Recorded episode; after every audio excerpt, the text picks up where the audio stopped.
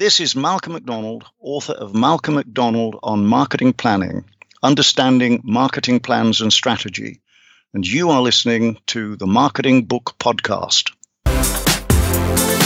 Welcome to the Marketing Book Podcast, helping you keep up with the smartest thinking in the quickly changing field of modern marketing. And now, here's your host, Douglas Burdett. Hello, thanks for joining me on the Marketing Book Podcast, which was named by LinkedIn as one of 10 podcasts that will make you a better marketer. My goal for this podcast is to help you discover new ideas about what's actually working in modern marketing. Don't worry about taking notes. You can find links to everything discussed in this episode's show notes at marketingbookpodcast.com. Also, if you're listening to the show right now and you're not driving or operating dangerous machinery, please Send me a tweet at my new Twitter handle at marketingbook and tell me where in the world you're listening from. Today we're joined by Professor Malcolm McDonald and we're going to talk about his latest book, the second edition of Malcolm McDonald on Marketing Planning, Understanding Marketing Plans and Strategy. Professor Malcolm McDonald enjoys a global reputation as a leading authority on marketing. He was, until recently, professor of marketing at Cranfield University School of Management, is now a professor at five of the UK's top business schools, including his alma mater, Oxford University. He has been a consultant to many major companies on almost every continent, not Antarctica, in the areas of strategic marketing and marketing planning, market segmentation, international marketing, and marketing accountability. Professor McDonald is also chairman of numerous companies and works with the operating boards of some of the world's leading multinational corporations and of particular interest to the listeners of the Marketing Book Podcast, he has written 46 books. Professor McDonald, congratulations on marketing planning and welcome to the Marketing Book Podcast. Delighted to be here. Now, I should state that for my listeners in the UK, I just want to make clear you are not the Malcolm McDonald who is the former English uh, professional footballer named Super Mac, um, who was the uh, powerfully, powerfully built striker who was famed as a prolific goal scorer. Are, are you ever confused for that Malcolm McDonald? Not really, Douglas. My name is spelt differently, um, and I'm considerably older than Malcolm McDonald. Um, and uh, he did score five goals for England uh, once, and so when it suits my purposes, I pretend to be him. Excellent, excellent. So let me just open with a, uh, open with a, an excerpt from the book. Uh, marketing is a process for identifying and creating sustainable competitive advantage. The important words here are sustainable competitive advantage. Competitive advantage can be achieved in many ways, such as through a technological breakthrough, but today such breakthroughs are easily copied, cost reductions, but these are rarely sustainable, sponsorship, and the like. Sustainable competitive advantage results from embedded relationships with customers through value propositions that deliver superior value to customers, the only real source of long term super profits. This is what this book is about. So, Professor McDonald, this is the second edition. What uh, areas uh, were updated, if not all of it, uh, versus the first edition, which came out, I believe, in 2008. This happened since 2008, Douglas. As we all know, uh, we've had the um, advent of the internet. We had a major global recession. Lots of companies that were 2008 are no longer around. And, uh, you know, I study the ones who survived which is why I still travel around the world working for many famous American companies, amongst others.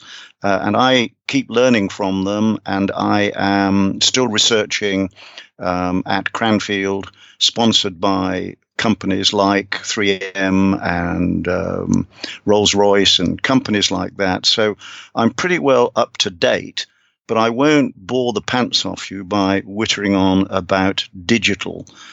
I think the main thing that's happened is, you know, the sort of demise of the of marketers as a community. Because what happened, Douglas, uh, this happened about 50 years ago. We used to have what academics called a product dominant logic. And then along came the Nordic school with the service dominant logic. And they said, uh, look, you know, customers are not just the um, the responsibility of marketers, they belong to everybody. And everybody in the company said, oh, yes, that's, that makes sense. So marketers got pushed out of the way and became the promotional department. Now, what's happened recently with the, with the arrival of digital, it's got even worse because everybody said, oh, digital, that's marketing. So these people, bless them, have moved further and further away from the boardroom. And, you know, there's an awful lot of out of date marketers who think it's about digital, and it really is what it's always been about. It's been about customers. And just one other thing, you know, I don't want to give too uh, convoluted an answer to your questions, Douglas, but when I go to boards of directors, being a marketer, they tend to sit there with their arms folded, wondering what this um, professor is going to talk to them about. Um, so I ask them two very simple questions. I say to them, and this is what the book's about I say to them, write down without talking to each other what are your key target markets in order of priority. And the second part of the question is against each of your key target markets, write down your company's sources of differential advantage. Now, any board of directors, now I'm talking about an operating board of directors, any board of directors that can't answer those two simple questions should be sacked. Because how does a company make money? It makes money by selling something to somebody. And by goodness, today, you'd better know who out there in this complicated world you want to sell to. You'd better understand their needs. And much more importantly, you'd better understand why they should buy from you rather than from somebody who's offering something similar. And just to finish off this uh, answer to your opening question, typically what directors start talking about when I ask about their key target markets, they start wittering on about their products. And I stop them and I say, no, I didn't ask you to talk about your key uh, products. I asked you to talk about your key target markets. And this is what gets people confused because today, I think every sane person understands that there's no such thing as a bad product today.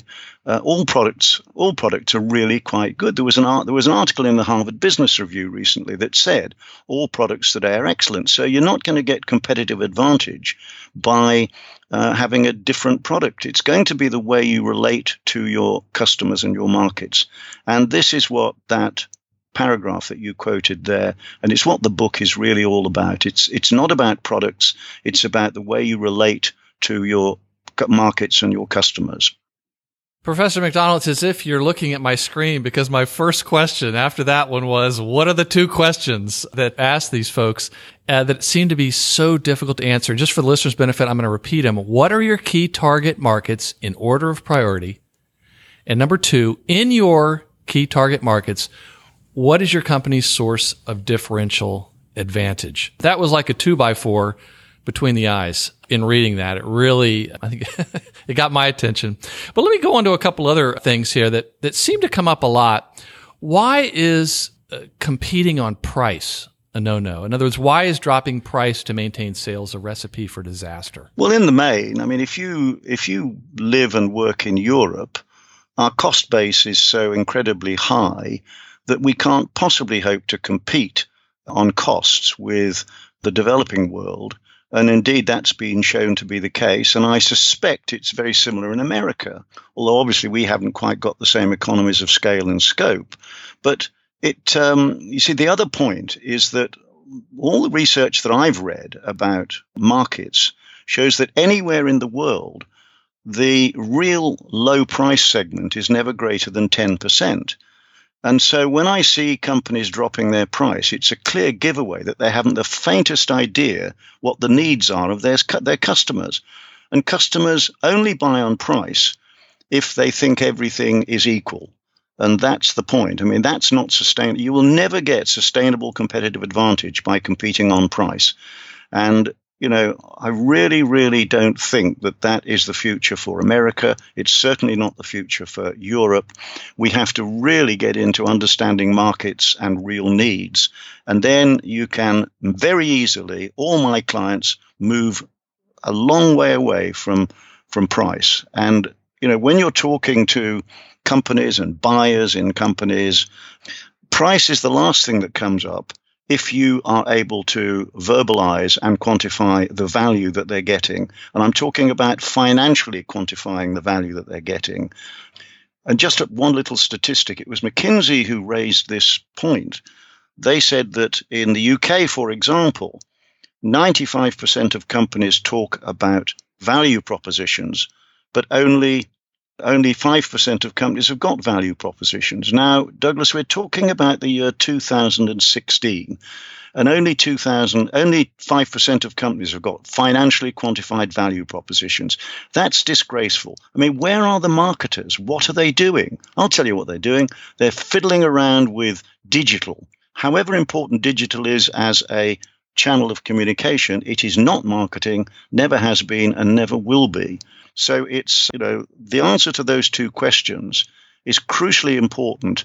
And when I ask them of operating boards of directors and they can't answer them with any degree of, of confidence, I know their marketing departments are useless. And, uh, you know, we need to start from scratch. You have looked at over 40 years of research uh, into the, for 40 years, into the link between the long run financial success and, and excellent marketing strategies where the, where the two meet. Can you talk about what some of the successful strategies are that successful companies have, as well as the strategies that these less successful companies have? Uh, perhaps some of the ones that can't answer that question. Well, the ones that can't answer the question, they're either still in growth markets, which is why they survive, or they are going to disappear. And, you know, that's why so many companies disappear, Douglas, because they can't answer those two simple questions. But I've got 127 scholarly references, which I won't bore, bore you with.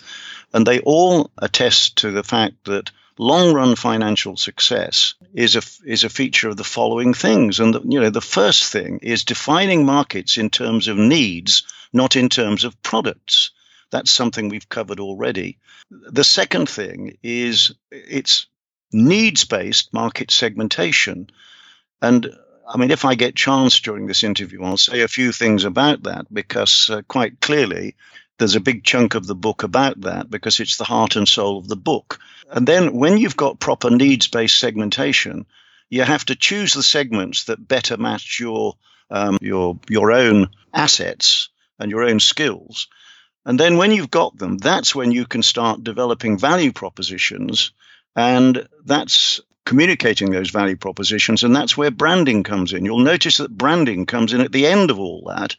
And everywhere I go in the world, because I'm a professor of marketing, people want me to talk about brands. And I say, look, you can't even answer the first two questions about your markets and about your, about your competitive advantage. Why do you want to talk about brands?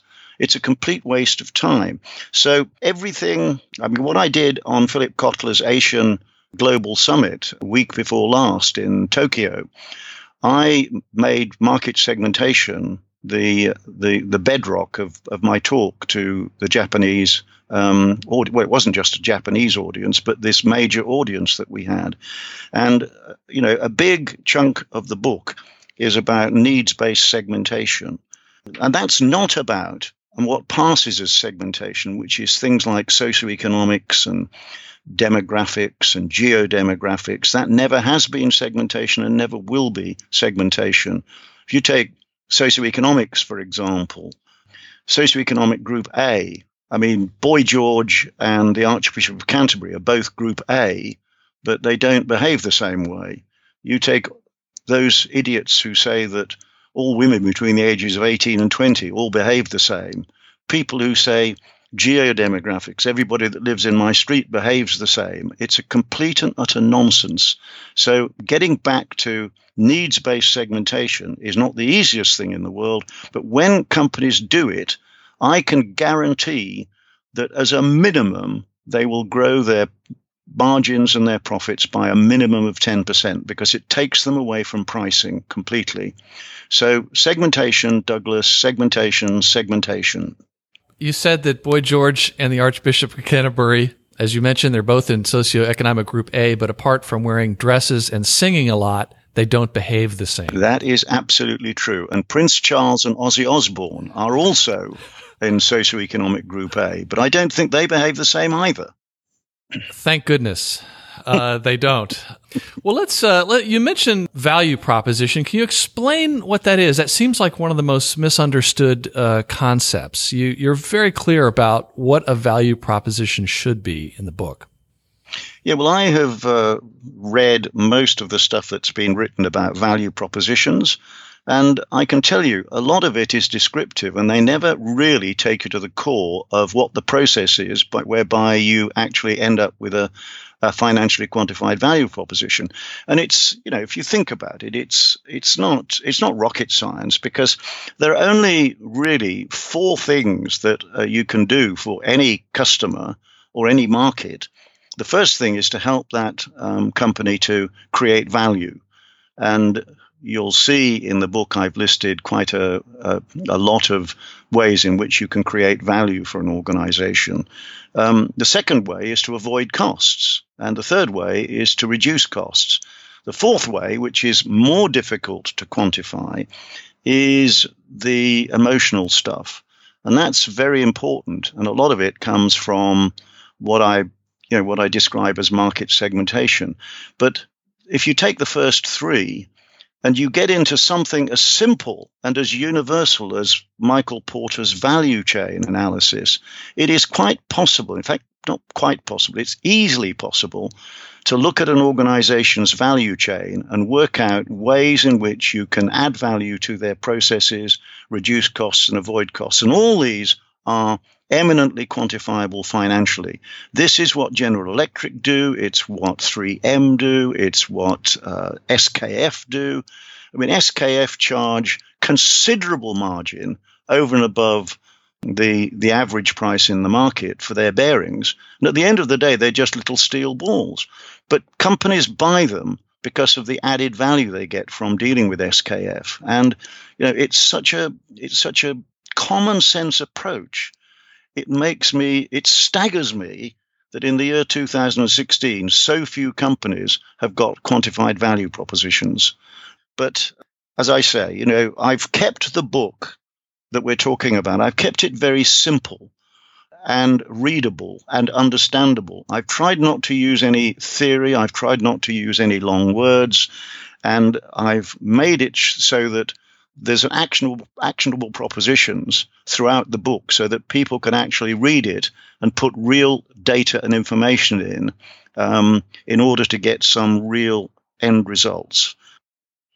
And there were a few points in the book where you said, now, not to get too academic here, but I thought you were, you really seem to be trying hard not to, to make it uh, too academic, but there were a few concepts like Porter's chain that it, you, were very important to explain, as well as the uh, the Ansoff matrix. Well, okay, let's talk about uh, market segmentation and. Perhaps can you can you tell the story about market segmentation as it related to the fertilizer company and how they were able to succeed when others were taking a what I think you call a marmalading effect, where they just assume all their customers were the same. Yeah, well, it's again, it's um, the reason I chose fertilizers, Douglas, is because it's it's a horrible product. It's uh, PN and K. Anybody who's got a chemical plant can make it. And at the time when I entered that market with one of my clients, there was not one fertilizer company in the world making one dollar of profit. The Russians were dumping urea all over the place. It was a disaster area. And um, when I went to my client and asked them how they segmented their market, I mean, they really segmented it on technology. And, you know, I said, well, let's get down to who actually buys and uses this stuff. And of course, the answer is farmers. And they didn't actually talk to farmers, this client of mine, because they went through intermediaries, just the way many companies do, like SKF, go through intermediaries. And what, it, what we did, what I did, was to segment the farmer market, and I found that there were uh, eight farmer types. There was one of whom was a, the price segment, but he was only 10% of the market. I mean, the ones I'd like just to mention briefly was one was uh, the show off farmer.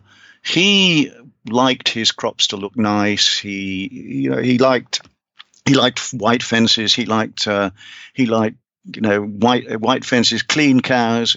He liked his crops to look really, really attractive.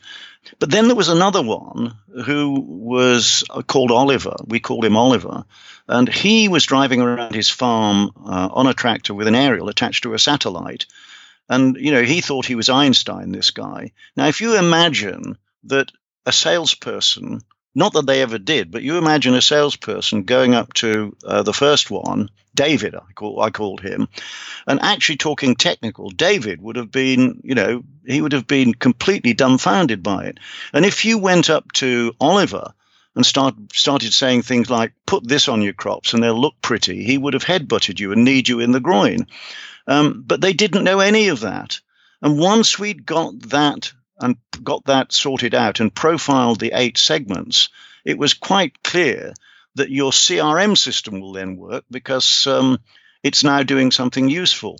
They got rid of most of their R&D expenditure because they were making a load of rubbish, and all they did was uh, tailor the products and the message to each of those individual farmers. But they focused on three of those segments, and they became the only profitable fertilizer company in the world, and they became the most profitable subsidiary of the parent company. And that was in a market that was a commodity market, a so called commodity market, and one that was being devastated by idiots dropping their prices. And it gave them something like a three or four year advantage before the rest of the world caught up with them and began to realize that it's people who buy things at the end of the day. And it's the same for all markets. Douglas, people talk about business to business marketing. I know you've just been to a conference or to a, a fair. Well, I don't I don't believe in B2B marketing in that sense. I don't think anybody's ever sold anything to a company. Companies don't buy things. It's individuals in companies that buy things. And those individuals don't stop being people with emotions just because they're buying goods and services for organizations. And the heart and soul of my message and my book is that people are not rational. People never have been rational and people never will be rational. I've never met a rational person in my life. And there's even medical evidence to back this up now. There's uh, the, the the medical world has just done the famous Coca Cola Pepsi Cola test with people with a damaged part of the brain that does emotion. And as you remember, in all the tests over the past 40 years, a majority prefer Pepsi Cola when it's blind, and then a majority prefer Coca Cola when it's uh, when it's open and the labels are on, and that completely disappeared that phenomenon when you had the people with the damaged emotional part of the brain. So segmentation is about getting down and finding out what really, really motivates customers and people. And you can aggregate that into segments in the market. And once you've done that, it changes the whole organization. Everything in your organization, like balance scorecards and CRM systems and so on and so forth, they all begin to work. And the customer, oh, even digital works properly when you understand the emo- the way people prefer to access information and buy. Um, and a lot of that digital stuff is wasted because there's no segmentation there. Indeed, there was a Harvard Business Review article, I think it was in 2008, and it said that um, 30,000 new products were launched in America, and 95% of them failed because of poor or inadequate market segmentation. So I'm sorry to go wittering on about it, uh, Douglas, but it's a bit crucial um, to profitability. And it's made very clear in the book. And I think you, at one point, you mentioned the Harvard Business Review. There was, uh, it said 85% of new product launches in America. Oh, it was 85%. That's right. Thanks for correcting me on that. That was, that's right. They, they failed simply because of poor market segmentation. And my hunch is that they've fallen into the the opposite of that, uh, which is uh, the product trap. Can you say just a bit more about falling into the product trap? Well, yes. I mean, if you think in terms of your business, if you think in terms of products, uh, you know, the things that you make, whether it's a product or a service, um, that's not what people buy. Yes, there is a product, but today, I mean, you take something, something as simple as a lawyer. Today, any organization has a choice of hundreds of lawyers who've got exactly the same skill, ex- the same skill set. Uh, so I can choose a lawyer. Now, if the law firm doesn't offer something beyond, over and above that, guess what's going to happen? They're going to start buying on price. And there's a, there's a lot of evidence that in the city of London, for example, where you get many of the world's biggest accountants and law firms, because they haven't done proper segmentation, customers are using their common sense and buying on price. So yes, your product's got to be excellent. But as I say, it's the way you relate to your markets and your customers within those markets, and that's where segmentation comes in. Professor McDonald, in the book, you explain that it's common practice in most companies to write off marketing as a cost uh, within each year's budget. it's rare for expenditures like that to be treated as an investment, which deliver results over a number of years. But research shows that companies who are able to do this create a lasting competitive edge. Can you say more about that? Yes. I mean, it's, uh, we have in all organizations, as you know, uh, the cost of capital hurdle to um, to um, uh, you know to to to mount. All companies have got it, cost of capital, and the way um, expenditure, not just marketing, is is evaluated, is using net present value calculations or discounted cash flow. They're both the same thing. And of course, they use the cost of capital or the weighted average cost of capital as the hurdle. And then they'll choose according to the sort of best results. Now, the problem with doing that in the marketing domain, Douglas, is very, very simple. That all organizations, and I think I say this somewhere in the book, but all organizations they have to spend so much money, so much to stay where they are, to keep the business they've got. I call that maintenance marketing expenditure. And I'm amazed at how few companies have bothered to work out what their maintenance market expenditure is to keep the business they've got. What we should be doing then is looking at investment marketing, marketing, marketing expenditure, which is how much am I investing to get incremental growth and revenue? That's where the calculations on net present value and discounted cash flow should be done. The trouble is, most organizations lump them all in together, and they anything that's uh, that's that, that's spent is they use the discounted cash flow calculations, and and they'll so what it leads to because they're basically flawed. Uh, what it leads to is marketers cheating, telling lies, and uh, saying they're going to get better returns than they do. And of course, this puts marketing into you know enormous disrepute. And the other problem, of course, is I mean, I've written I've written two books, three books on marketing, um, the measurement of marketing effectiveness. You know, the problem with marketers is that in the main, they don't really understand how um, a company's finances work. Very many marketers don't even understand what the cost of capital is and how it's calculated. Um, they don't understand the concept of shareholder value added. Because if I can prove that my marketing expenditure is going to create shareholder value added, then any board of directors will listen to me. And I don't think many marketers even know what shareholder value added is. I mean, it's very simple. It's you know the, the the net free cash flows after having taken account of the time value of money, the cost of capital, and the risks associated with what you're what you're spending it on. Uh, again, that's not rocket science, but that's what the best marketers in the world do. And unfortunately, there are too few of them who think like this. So we need a really, really good dose of finance understanding to uh, get, get into the marketing community that's why I've started writing books on this topic. It reminds me of a study by I think it's the Fournaise Group where they they they found that something like eighty percent of CEOs didn't trust their chief marketing officers primarily because of they didn't understand the connection to revenue. They just thought they were trying to get Facebook likes. Yeah, and it's, it's it was even worse, Douglas, because uh, you know I mean the two thousand and eight, two thousand seven Deloitte report said exactly the same thing. It said that you know they've lost traction in the boardroom because of, uh, of financial and economic illiteracy. And, uh, you know, you don't get this in the best companies in the world. There is a very strong connection in the General Electrics and the 3Ms and the SKFs. Very, very strong. Oh, and of course, in the Procter and Gambles of the world, very, very strong connection between what marketers do and the bottom line. And they all understand uh, shareholder value. Um, you know, I I want any organization that is, forget, for example, putting a marketing plan together. I don't care whether it's two pages or whether it's 15 or 18 pages. I want those people who've put that plan together to be able to show the board of directors that it is creating shareholder value added, because that is what the world out there is judged by, whether we like it or not, whether we agree with it or not.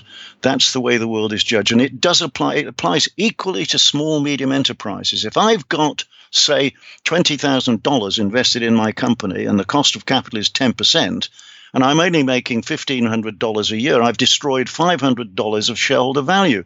Now, what sort of numpty would want to run a company like that? If I'm making $2,500, I've created $500 of shareholder value. It's not overcomplicated, I think, uh, Douglas. It's To me, it's elementary. Um, it's elementary business common sense. Yes, and there's uh, lots of it in the book, and uh, we can't really go through it in this interview, but it, the the book really walks you through and has examples and, and, and specific questions on how to go about doing this. So it really uh, it warmed the cockles of my MBA heart. But let me ask you a couple other uh, uh, pearls that I, I, just think the listener's going to enjoy hearing about. Why do you recommend not wasting money on market research, and why should you not ask customers what they want? Very easy. Customers have never known what they want, and they never will know what they want. I mean, let me just, just give you a hypothetical example of this. Um, let's say there are four people in a horse and carriage in the 19th century, and I stop the horse and carriage and say, What do you want? They're not, the first guy isn't going to say, Could you go away and invent the internal combustion engine for me, please? Uh, and I say, What's that? And he says, Well, it's the associated corpuscular emission per 0.0 gram of air, producing ions carrying one electrostatic quantity of electricity of either side. I say, Thank you very much indeed. I'll go away and do that.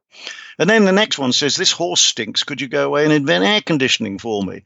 And the next one says, what about windscreen wipers? The next one says, what about ABS brakes? I mean, it's complete, complete lunacy. Nobody's ever known what they want. And if you, for example, are doing something for, say, a factory manager, you've got to understand their work environment, You've got to understand the noise, the smell, the grime, the inconvenience. And once you understand it, go back to your factory or your laboratory and make something that makes the grime less grimy, the noise less noisy, uh, the inconvenience less. But don't go and ask the poor soul what he wants because he doesn't know. And that's again what the best companies in the world have always, always done. Um, and the best companies in the world are continuing to do that. And, you know, people, as I keep on saying, are not rational, never have been, and never will be. Next question What is a SWOT analysis, S W O T, and why do you think they are as useless as an ashtray on a motorcycle? well, um, I would say I would say that they're as useless as a bird of prey with a squint.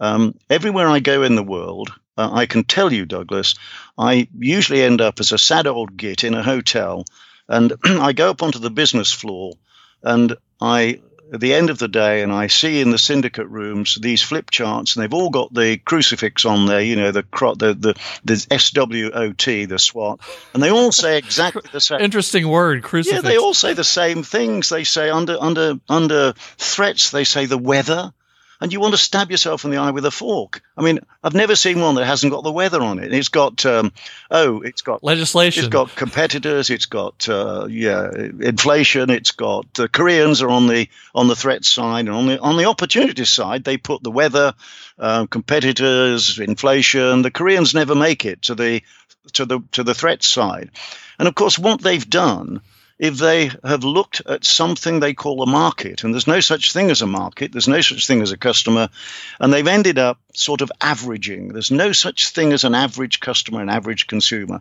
And most of those things are a complete and utter waste of time. And in the book, I show people, ordinary business people, ordinary businessmen and women, how to do it properly properly and to get some real value out of it. And you do a SWOT on a segment.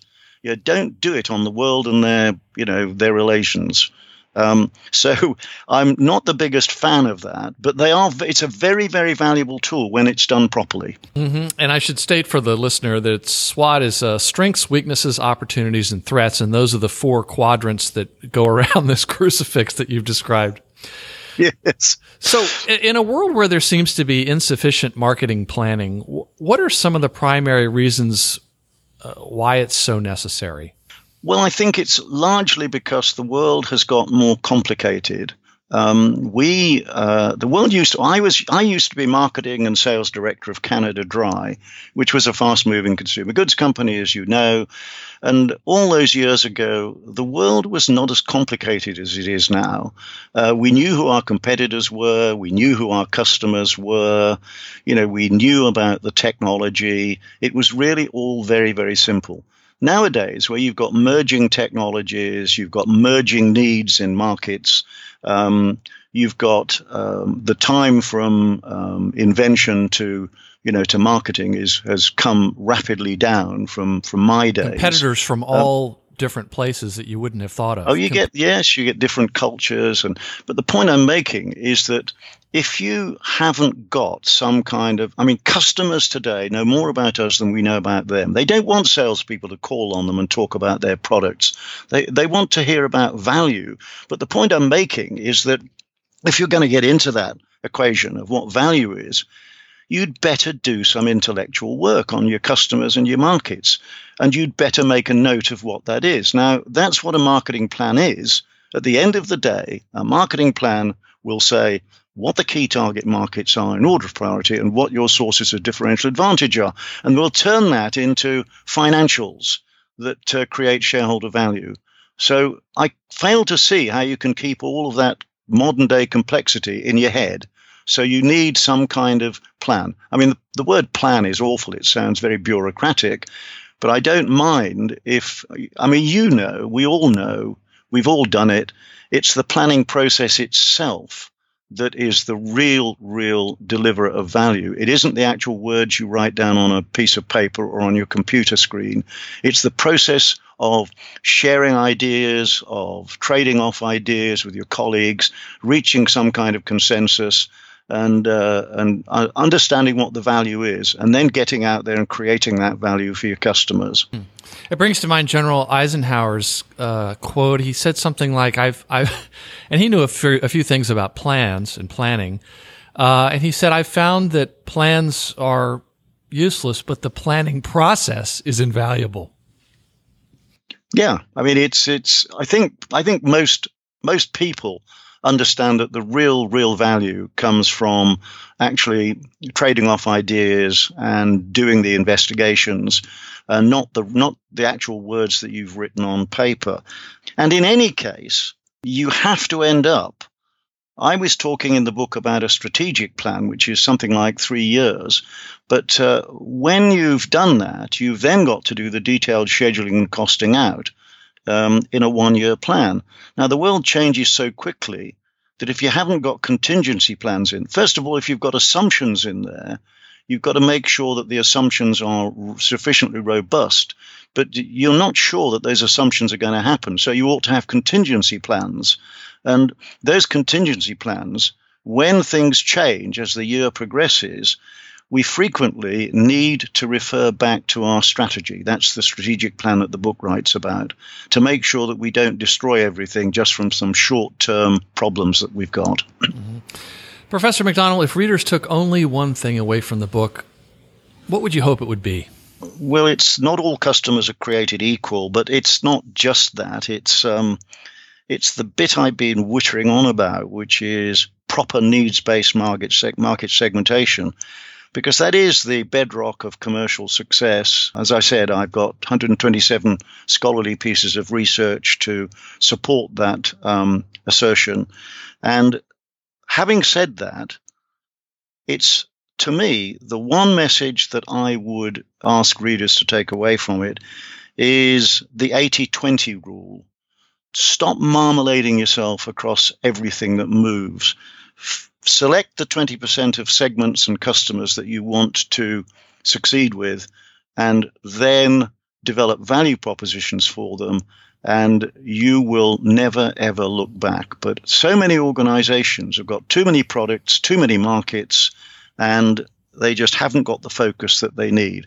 So, one of the f- first things I always do in the books, in, um, in my books, in my workshops, my master classes, I get the organization to do a, an 80 20 analysis.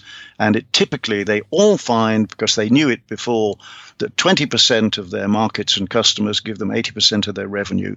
And then the rest of the process makes sure that it's the right 20%. But it's focus, focus, focus, focus.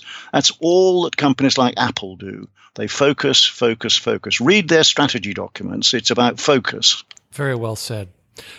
What books have inspired your work and career?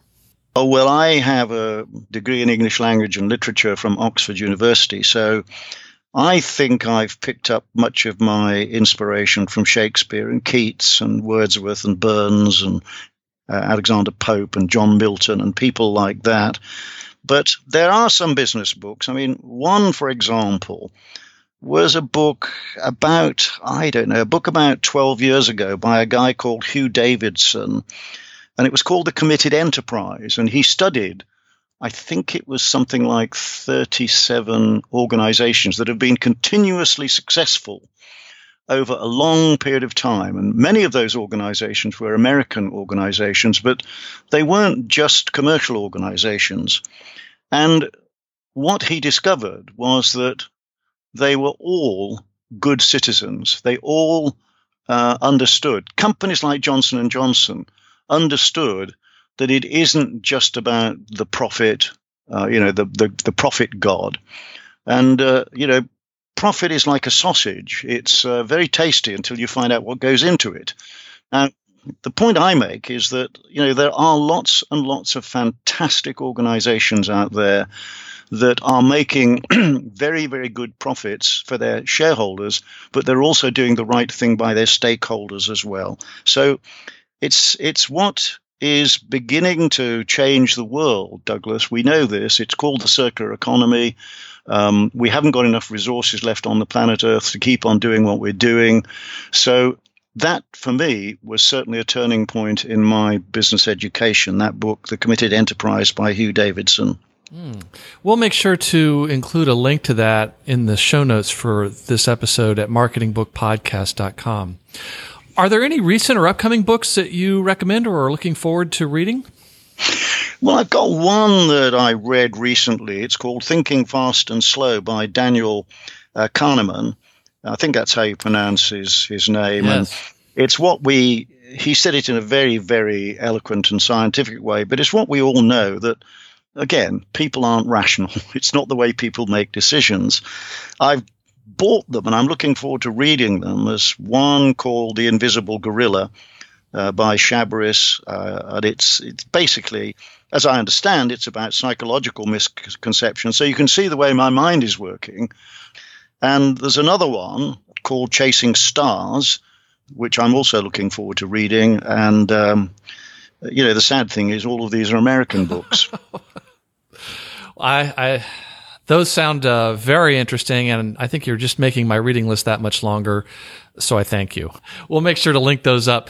Uh, Professor McDonald, how best can listeners learn more about you and your book? Uh, this is always difficult. Uh, I mean, I have a website, and I've got my papers, and I've got blogs, and I've got case studies, and I've got tweets, and I've got all the usual stuff on there.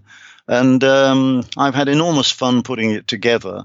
Um, and you know, I tried to do on my website. I'm not sure I've succeeded, Douglas, but I tried to do on my website. You know what I've criticized many other web- websites for. When I looked at it two years ago, I discovered that I was saying things like, I do this and I do that and I can do this and I can do that. And of course, the truth is, nobody cares what you can do. So I tried to fashion my website in the context of what kind of problems people have got. Um, I don't. I don't think I did it very well, but at least I've sort of listened to my own, uh, taken my own medicine, as it were.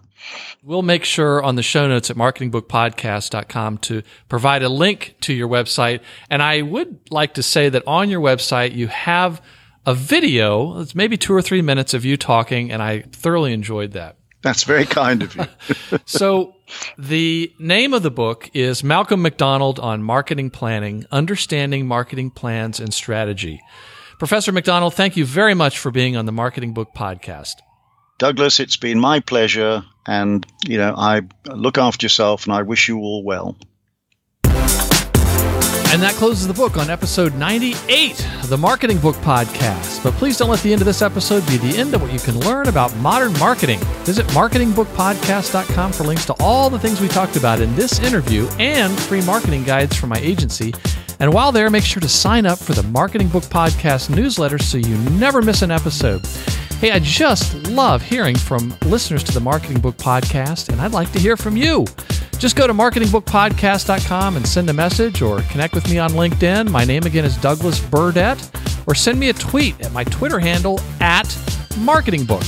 And please join us next time as we talk with Jill Konrath about her new book, More Sales, Less Time Surprisingly Simple Strategies for Today's Crazy Busy Sellers.